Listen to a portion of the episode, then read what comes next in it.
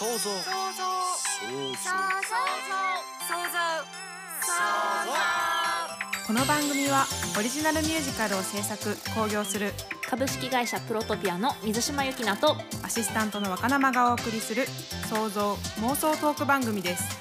毎回本の一節を紹介しそこから着想を得て想像妄想した未来の社会や人の価値観の変化などを超主観トークでお届けしますそれでは今日もこととっていきましょう。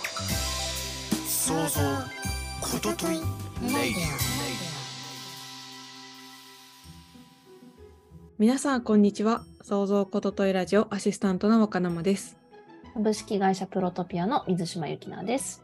前回はクロノスはピタゴラスによる聖なる数の呪縛によって完結した円に閉じ込められてしまったという一節からいつ決められたのかわからない社会的常識や社会的なルールの中で生きることによって見失ってしまった複雑性と多様性を認識する作品を作りたいという想像妄想を広げてお送りしました。今回はどんな一節でしょうか？取り上げた一節を教えてください。はい。今回の一節です。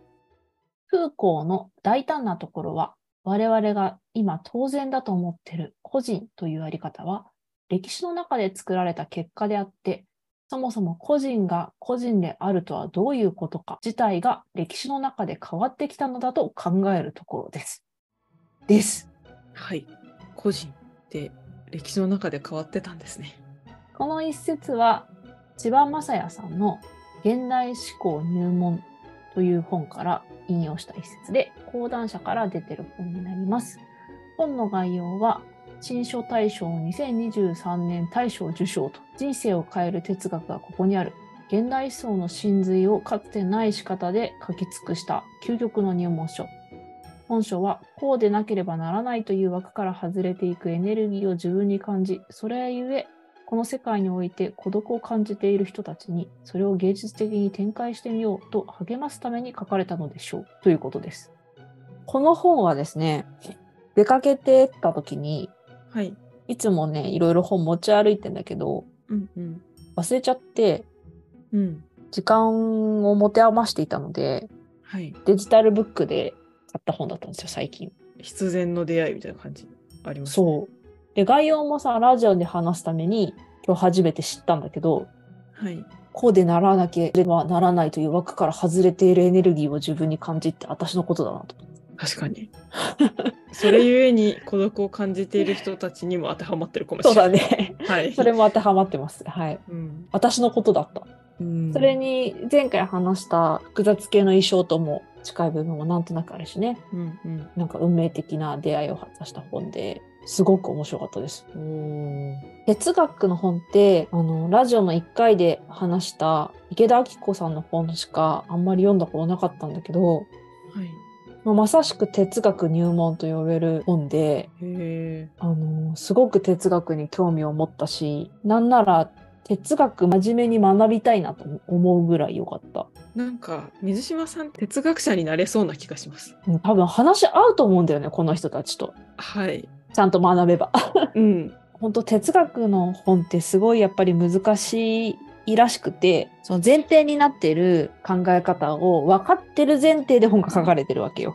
すごいその昔の本っていうのは一定以上の教養を読者に求めてて読めないなら読めない方が悪いって突き放すのが普通だったんだって。あそうなんですかそれでも読書は読もうと努力したっていうことでベストセラーになった哲学書もあるらしいです。ね、でも今とそう考えるとさ自己啓発本なんてさなんか1時間ぐらいで読めるような簡単なやつばっかりでさいや本当そうですよね今までラジオで難しいということは面白いことだみたいな話とかしてきたと思うんだけどやっぱりそういう感覚がねあったってことだよね。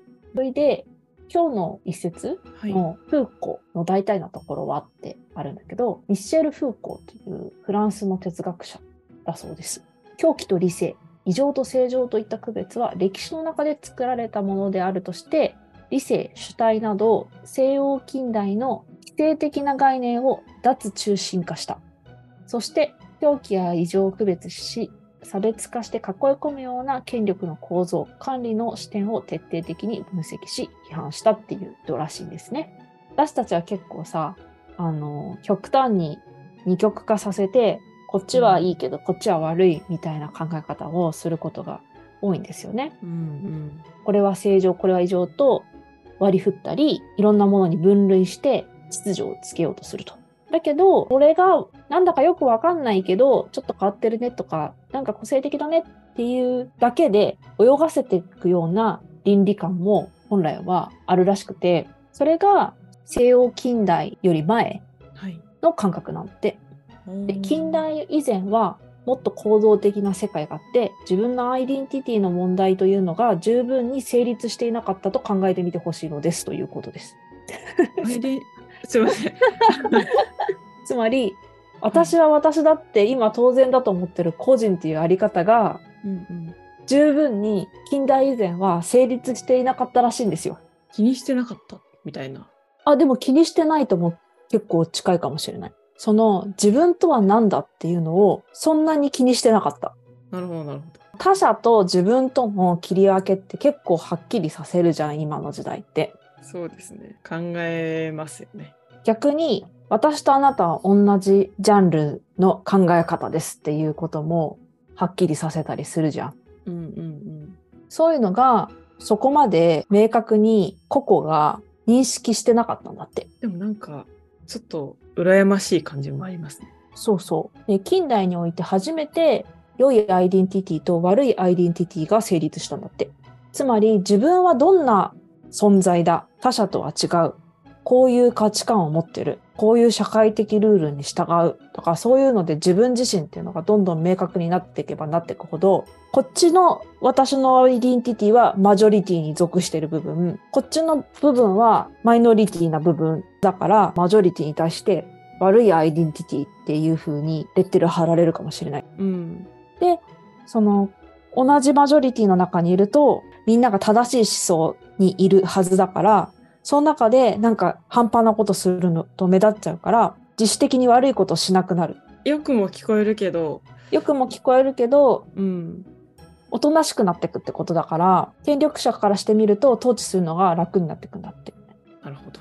なんか社会的ルールを守るっていうのがいい感じがするけど、うん。ちょっと前は破ってもダメだよって言われて、あ、わかりましたって言って終わりだったものが、今は破るやつは悪いやつみたいな 感じ？うんうんうん。なんか、で、行為うんじゃなくて人まで非難されるというか。そうそうそうそうそう、んそういう感じにどんどんなってっちゃってんだって。へえ。まあ例えばなんだけど、今なんか回転寿司の若い子たちの暴挙がすごいじゃん。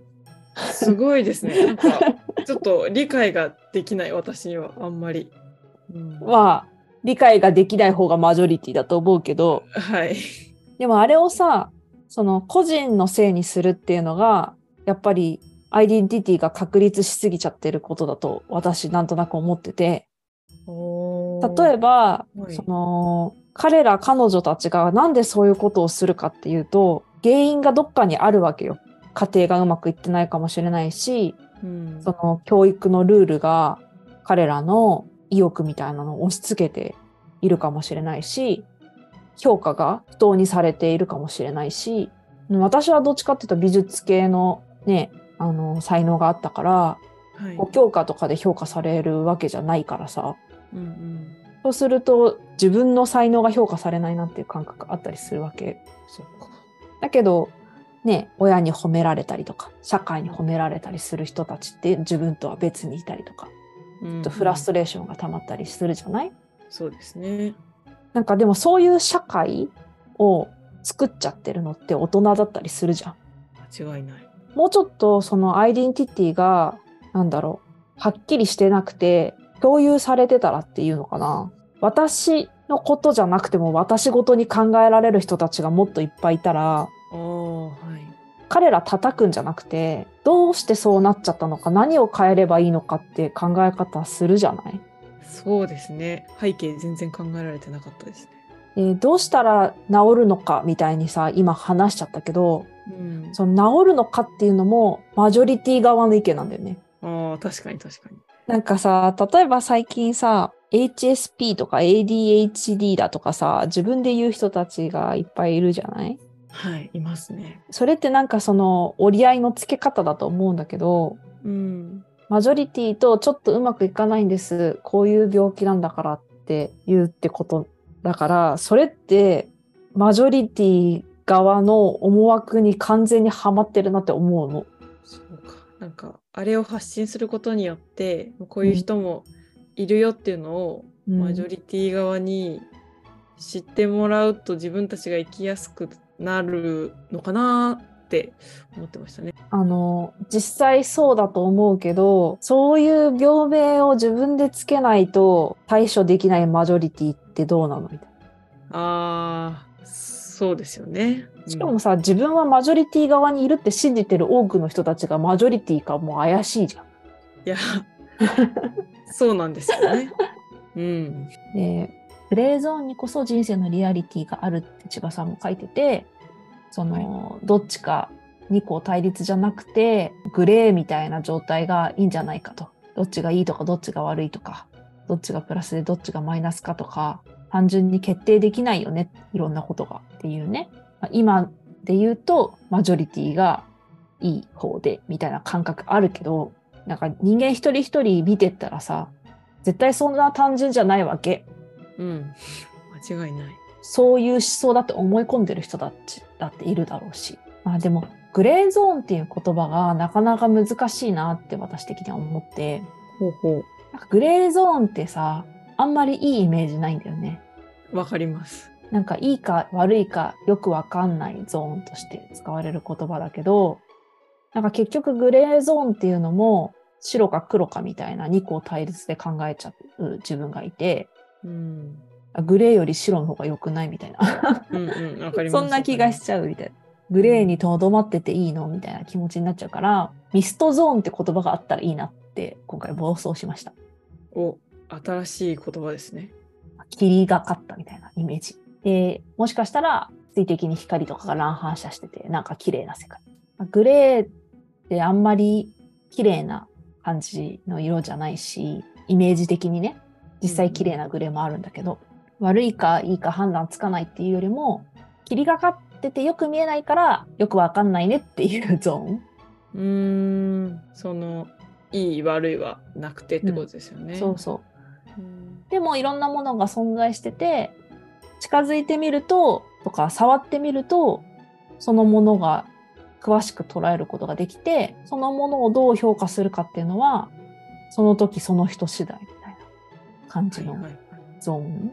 ああ、あれってミストゾーンだよねって言えば、はい。はい。それを、あ、すごくいいじゃんっていう人もいるし、うん、私的には違うなっていう人もいるみたいな。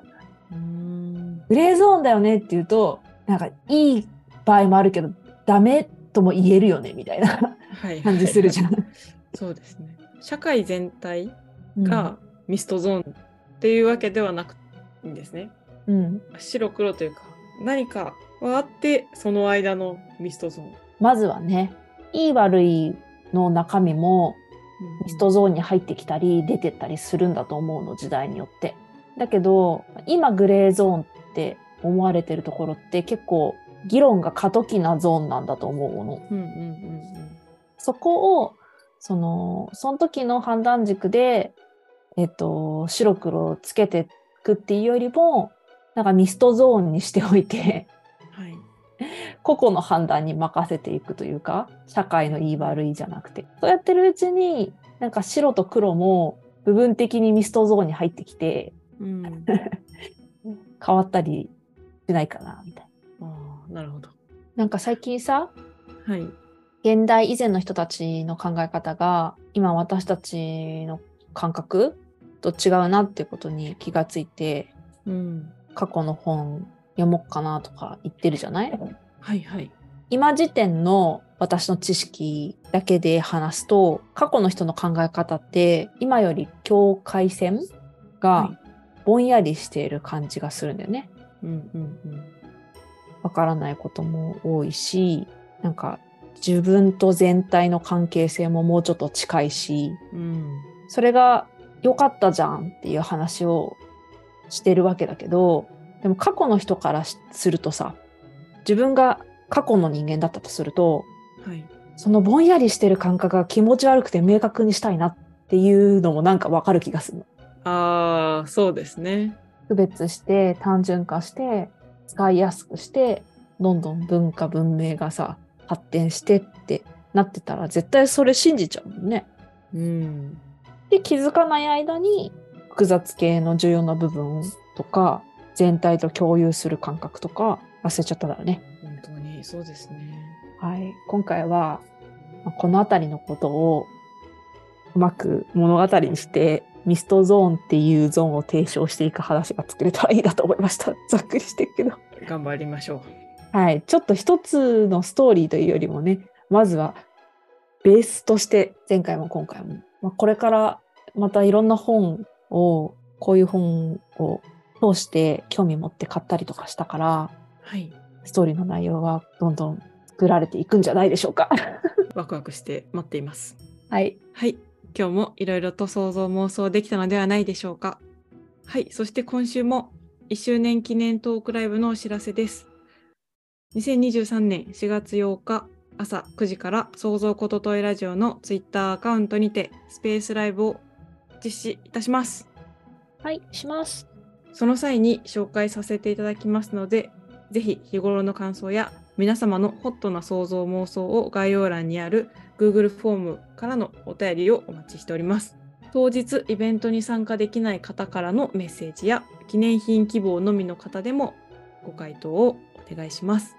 はい、初めてのスペースライブでどんなトークができるか、今、若生ちゃんと構想を練っているところですが、ぜひお便りを読ませてもらったりとか、皆さんの妄想をね、ちょっと交換したりとかね、できたらいいと思っていますので、この機会にお話できたらいいなって思ってます。はい、お願いします。